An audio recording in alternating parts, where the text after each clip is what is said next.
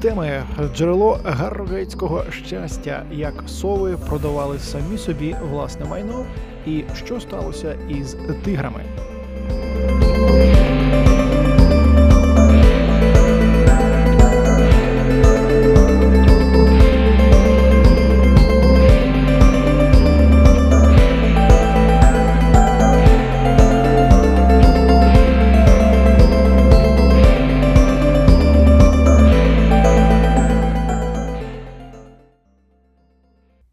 Нерухомості Rightmove щороку проводить опитування, аби визначити найщасливіше місце для життя у Великобританії. При всій умовності такого плебіситу нас цікавлять його відносно нещодавні підсумки. Три роки поспіль 13, 14 та 15 перше місце посідало в цьому рейтингу, розташоване на північ від Ліца, містечко Гаррогейт. У чому ж джерело щастя мешканців Гаррогейта? Відкрив його 1571 року Вільям Слінгсбі. Йдеться про джерело мінеральних вод. Слінгсбі з'ясував, що вода в криниці в лісі Нерсборо має все те, що й вода тоді вже добре відомого бельгійського курорту СПА. Знадобився деякий час, аби популяризувати лікувальні властивості гарогейтської води.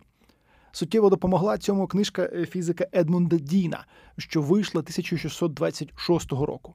У 17 столітті нові джерела знаходили і у тодішньому верхньому Гаррогейті, і у нижньому. Тож не дивно, що ця місцина приваблювала чимало відвідувачів.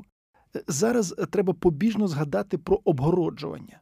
Практика ця була популярною у Англії упродовж кількох століть. Про її причини, методи та наслідки можна знайти достатньо матеріалу, але зараз нас цікавлять акти про обгороджування, що англійський парламент видав у 70-х роках XVIII століття.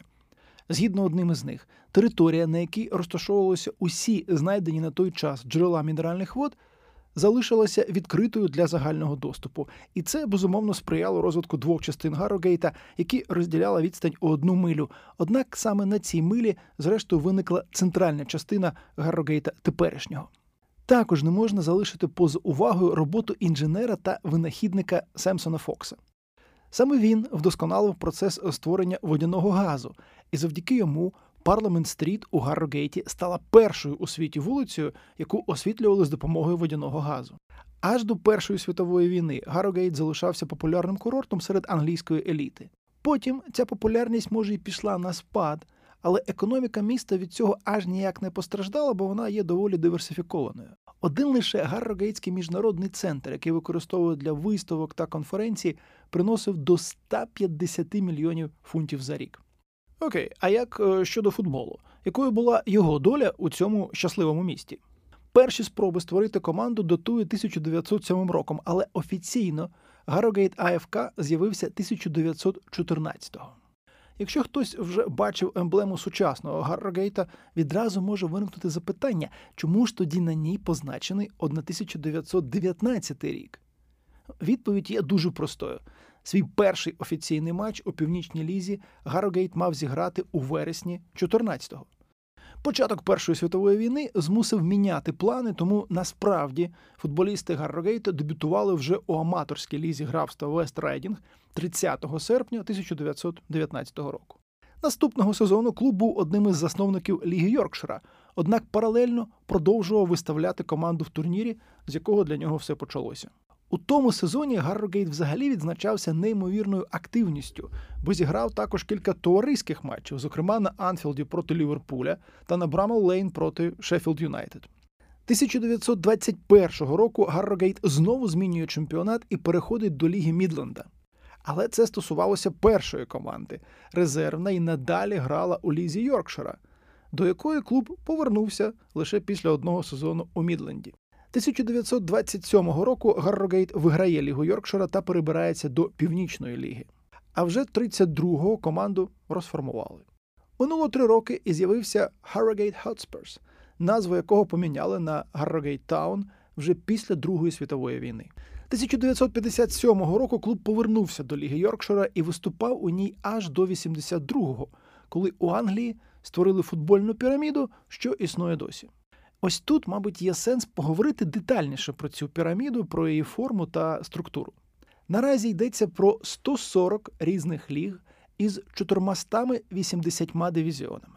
Кількість клубів у дивізіоні може мінятися у кожному сезоні залежно від обставин, бо клуби можуть зникати, об'єднуватися, переходити з однієї ліги до іншої. Загалом йдеться про 22 рівні в цій піраміді, хоча чіткі дефініції існують тільки для перших 11 рівнів, тому саме на них і зупинимося. 11 є рівнем регіональних змагань. Наприклад, на цьому рівні є прем'єр-дивізіон прем'єр-ліги Ліверпуля, в якому грає 16 команд. Саме цей рівень є першим із семи кроків на шляху до футбольної ліги. Далі на 10 та 9 рівнях маємо вже турніри, в яких зустрічаються команди з різних графств. Здебільшого на кожному з рівнів є по одному дивізіону тієї чи іншої ліги. Тобто перший дивізіон Ліги Мідленда на 10 рівні, а прем'єр-дивізіон на 9. На восьмому рівні продовжується розбільшення, хоч географічна прив'язка ще залишається. Тут ми маємо перший дивізіон Північної прем'єр-ліги, розділений на північно-західну та південно-східну секції, центральний та південний перші дивізіони Південної ліги, і також три дивізіони Істмійської ліги, в якій змагаються клуби з Лондона та Південно-Східної Англії: Південно-центральний, Північний та Південно-Східний. Сьомий рівень є найвищим для регіональних турнірів. Тут вже є тільки чотири дивізіони: прем'єр-дивізіон Північної прем'єр-ліги, центральний та південний дивізіони Південної ліги і прем'єр-дивізіон Істмійської ліги. На шостому рівні маємо два найбільших міжрегіональних турніри: Національна ліга Північ та Національна ліга Південь. А на п'ятому в національній лізі вже починаються повноцінні загальнонаціональні змагання, і, власне, саме звідти команди потрапляють до футбольної ліги з її трьома дивізіонами. 38 років тому Гаррогейт розпочав виступи у східній футбольній лізі північних графств. Як бачимо, назви багатьох англійських турнірів ніби навмисно намагаються заплутати якомога більше: Східна ліга північних графств. Але це, мабуть, неминуче, коли подрібнюєш змагання дедалі більше. У 87-му Гаррогейт запросили бути одним із засновників північної прем'єр-ліги, і клуб почав виступи у першому її дивізіоні, тобто на восьмому рівні. 2002-го Гаррогейт стає чемпіоном і піднімається до прем'єр-дивізіону. За два роки Гаррогейт стає командою новоствореної північної конференції. Зараз це Національна ліга Північ. Тобто відзначимо, що з сьомого рівня на шостий клуб піднявся завдяки черговій реструктуризації. Десять років тому Гаррогейт мав би звідти вилетіти, але через фінансові проблеми покотилися вниз Нортвіч Вікторія, а представники заможного містечка з Йоркшира далі грали на шостому рівні. Після сезону 16-17 керівництво клубу вирішило, що для подальшого прогресу слід зробити Гаррогейт повністю професіональним. І вже наступного сезону Гаррогейт обіграє у фіналі плей-офф Бреклі Таун і піднімається до національної ліги. Зрозуміло, що усе це відбувалося вперше в історії Гаррогейта. Він опинився у компанії клубів із серйозним досвідом виступів у футбольній лізі, клубів, що прагнули туди повернутися. Тому навряд чи можна було надто серйозно розглядати Гаррогейт як кандидата на промоушен. Тим не менш, за підсумками сезону команда була шостою і потрапила до плей-офф. Ну, Там, щоправда, поступилися Файлду, але змусили звернути на себе увагу, що вже казати про минулий сезон. Коли його зупинили після 38 турів, Гаррогейт був другим і відставав від Барроу лише на 4 очки. Цього разу у півфіналі плей-офф обіграли Боремвуд, а у вирішальному матчі на Вемблі здолали 3-1 Ноттс Каунті. І якщо оцінювати увесь сезон, навряд чи можна вважати цю перемогу гучною сенсацією. Так, Ноттс Каунті є найстарішим у світі професіональним клубом. Він якраз з тієї компанії, колишніх завсідників футбольної ліги, однак Гаррогейт більш ніж переконливо довів своє право піднятися вище. Цей злет Гаррогейта насамперед слід пов'язати із роботою тренера Саймона Вівера.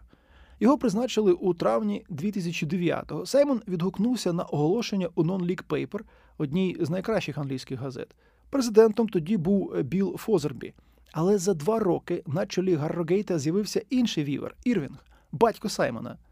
Тож успіх клубу є результатом наполегливої праці обох віверів. І після виходу до футбольної ліги син вже натякнув, що спробує поговорити із батьком про підвищення зарплати. Чи така розмова до чогось призведе, сказати важко, адже згідно із регламентом футбольної ліги, Гаррогейт має замінити свій штучний газон на трав'яний, а це не дешево. Та й час на це теж потрібен. Тому перші домашні матчі нового сезону Ліги 2 команда Саймона Вівера гратиме у Донкастері, рідному місті тренера. У минулорічному опитуванні Rightmove Гаррогейт посів третє місце, але цікаво, якими будуть підсумки після того, як команда зробила трохи щасливішими мешканців містечка, серед яких і головний тренер збірної Англії Гаррет Саутгейт, який привітав Вівера відразу після перемоги у фіналі. В Англії люблять казати, що у перший день сезону всі у рівних умовах. Всі можуть мріяти про що завгодно, навіть про нездійсненне. Одначе цього разу, коли на стартові матчі вийдуть команди найкращого дивізіону англійської футбольної ліги, одна з них вже суттєво відставатиме від конкурентів. Шеффілд Венздей розпочне чемпіонат зі штрафом у 12 очок. І могло б бути гірше, адже футбольна ліга планувала зняти ці очки із сов ще минулого сезону. І тоді команда вилетіла б до Ліги 1. Е, що ж е, такого зробили Шеффілдці, аби отримати е, це покарання? До цього, звісно, дійдемо, але щоб було краще зрозуміло, що і як, треба повернутися на 5 років.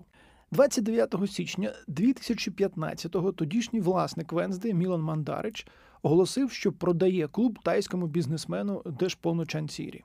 У березні на своїй першій прес-конференції Чансірі оголосив, що метою є вихід до прем'єр-ліги у 2017 році, якраз на святкування 150-го дня народження Венсди.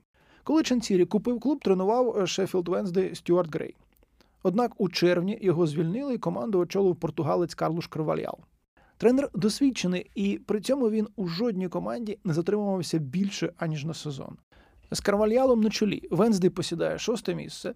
У півфіналі плей-офф обігрує Брайтон, і до втілення божевільної, здавалося, мрії Чансірі залишалося виграти один матч. Часто і не безпідставно доводиться говорити, що іноземці, котрі купують клубу чемпіоншипу, не зовсім добре розуміють цей турнір. Вони, звісно, знають, що з нього можна вийти до прем'єр-ліги, та, здається, не завжди усвідомлюють, що потівок лише три, і що є доволі велика черга бажаючих, зокрема з іноземним капіталом. І ось тут перший повний сезон з новим власником, фінал плей-офф на Вемблі. Невже Чансірі пощастить, як не щастило навіть місцевим бізнесменам, е, що вкладали серйозні гроші у клубу другого дивізіону з надією добратися до скарбів прем'єр-ліги? Можна згадати, наприклад, Джека Гейварда, який колись е, з пересердя порівняв Волвергемптон із унітазом, ну щоправда, золотим, бо мільйони витрачали, а бажаного результату довго не було. Не вдалося досягти результату у одному конкретному матчі і Шеффілд Венсдей. Фінал плей-офф е, команда Карлоша Карваліала програла Гал Сіті 0-1. Тим не менш, уперше у кар'єрі португалець залишився на другий сезон і знову вивів сов до плей-офф. Цього разу шеффілдці поступилися у півфіналі Гадерсфілду. Третій сезон Карваліала був не таким успішним. Карлоша звільнили перед Різдвом і замінили на Йоса Лухукая. З ним результати суттєво не покращилися, і у грудні 18-го Йоса відправили у відставку. До Шеффілд Венсди прийшов Стів Брюс, наставник, який двічі виводив до прем'єр-ліги Бірмінгем Сіті і ще двічі Гал. Саме його підопічні обіграли сов у фіналі 2016-го.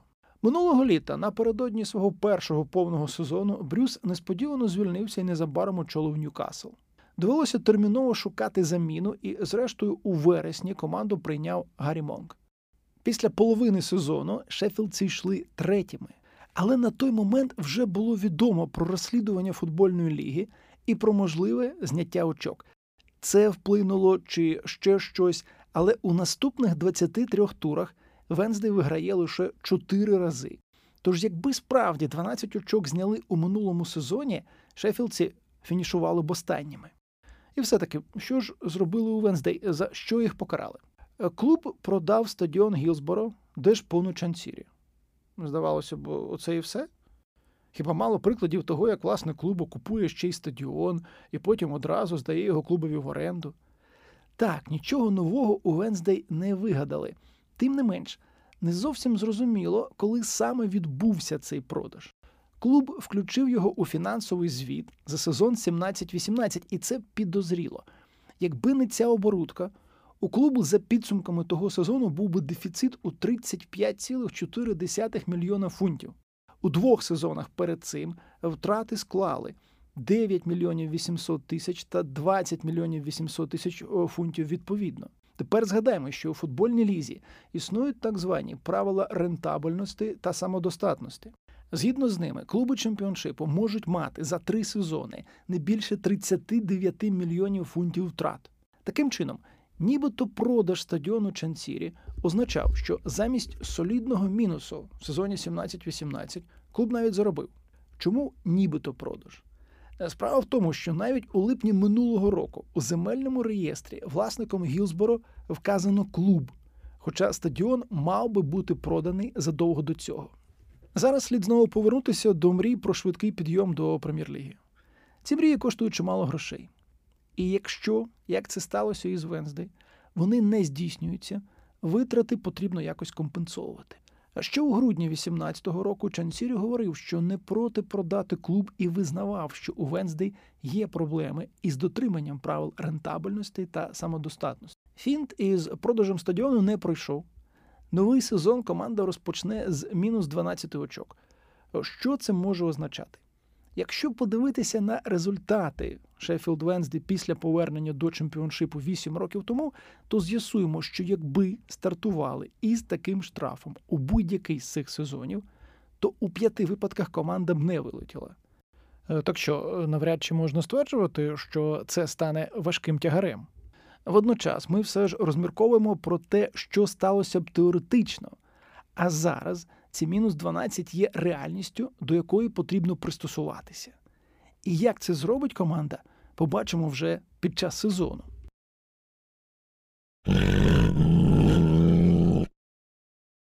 Влітку 97-го, коли почав працювати у компанії поверхності, з'явився регулярний доступ до інтернету.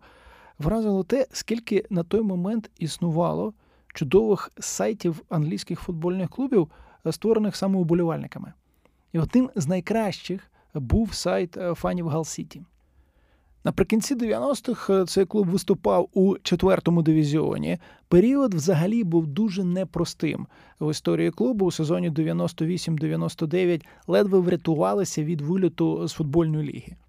Виступав у Нігал 1905 року, і, попри те, що ніколи не піднімався до елітного дивізіону, ну, все одно був одним з тих клубів, без яких на той момент навряд чи можна було собі футбольну лігу уявити. Але ж бували і приклади того, як подібні клуби все ж вилітали і потім навіть не поверталися або довго не поверталися до футбольної ліги. Тому болівальників, які ходили на чудовий старенький стадіон Будфері Парк, аж ніяк не заспокоювало те, що Гал, мовляв, стільки років вже грає у футбольній лізі, і нічого з ним не станеться. Могло статися, могло статися е, що завгодно, і саме тому так вітали зміну керівництва.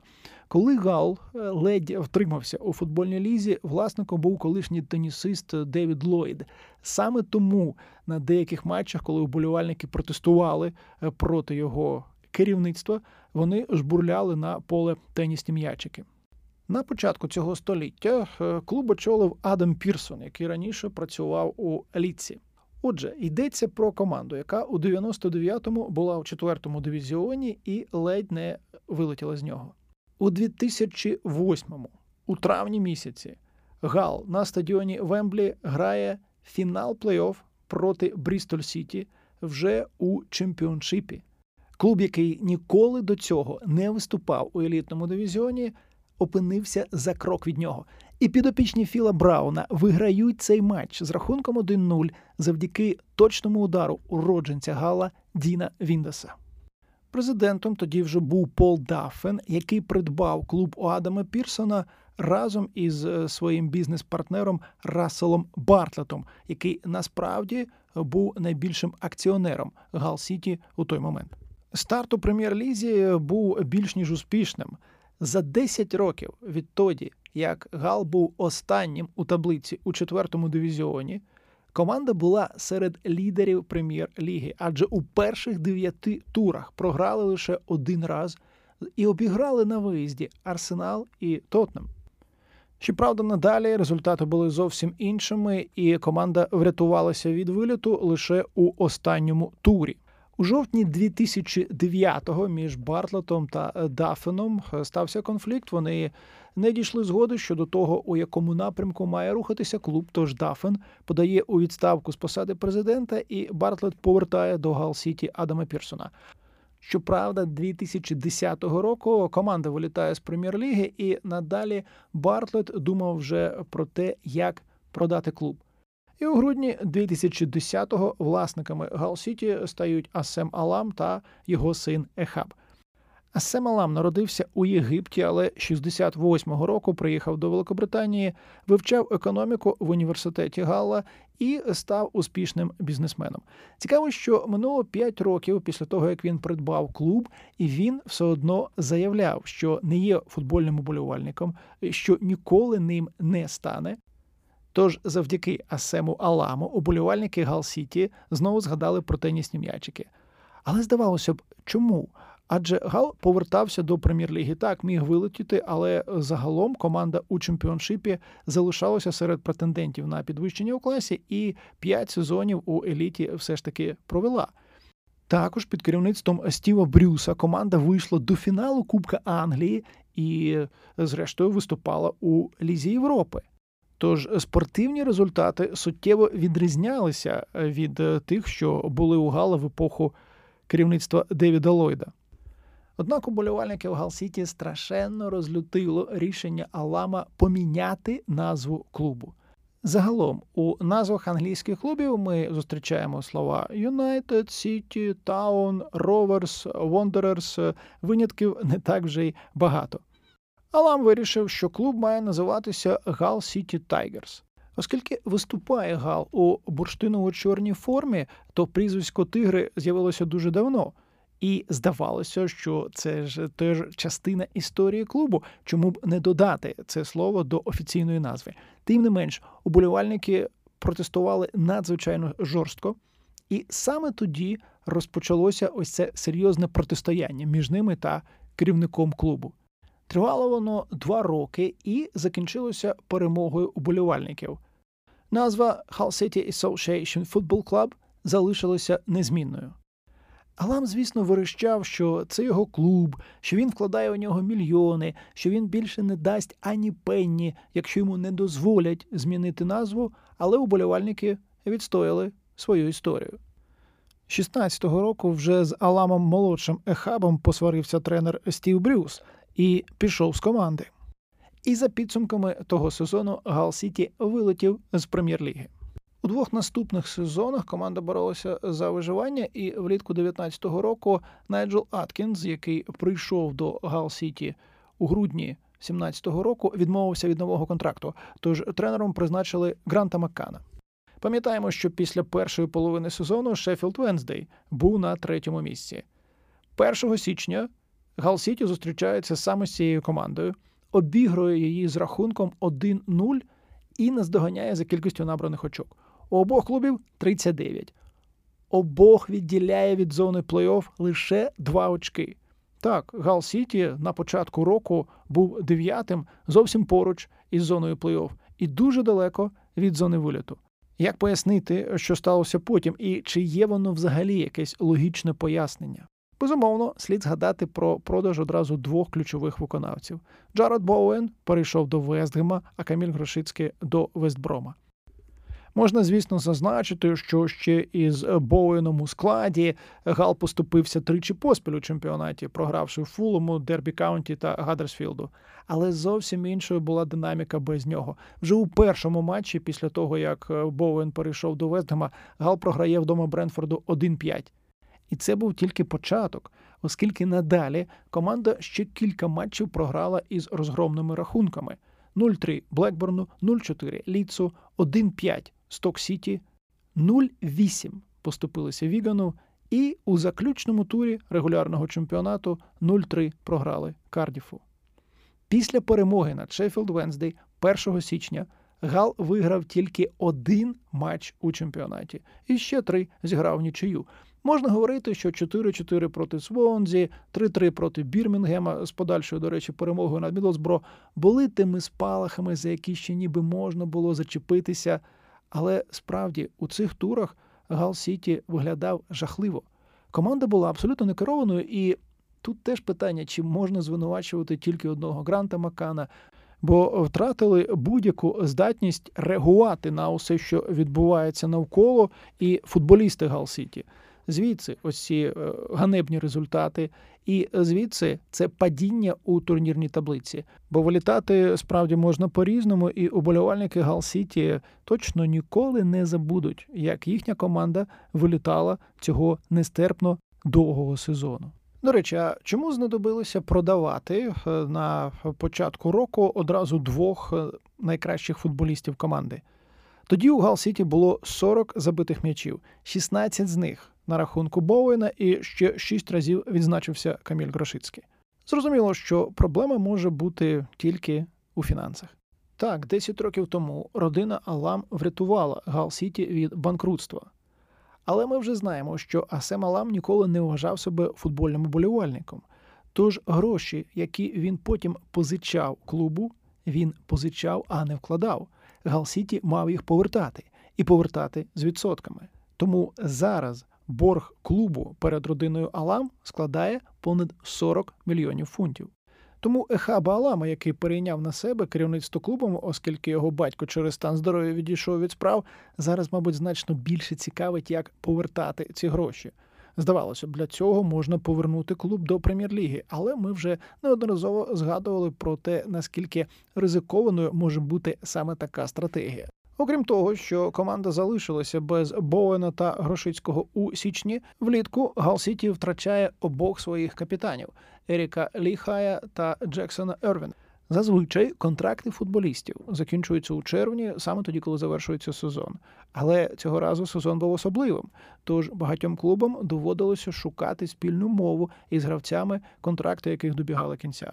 Ерік Ліхай, капітан Гал-Сіті, отримав дуже спокусливу пропозицію від свого клубу пограти кілька тижнів безкоштовно. Зрозуміло, що ця пропозиція виявилася занадто привабливою, щоб її приймати. Тому останнім поєдинком у футболці Гал-Сіті для Еріка був матч у лютому місяці проти Редінга.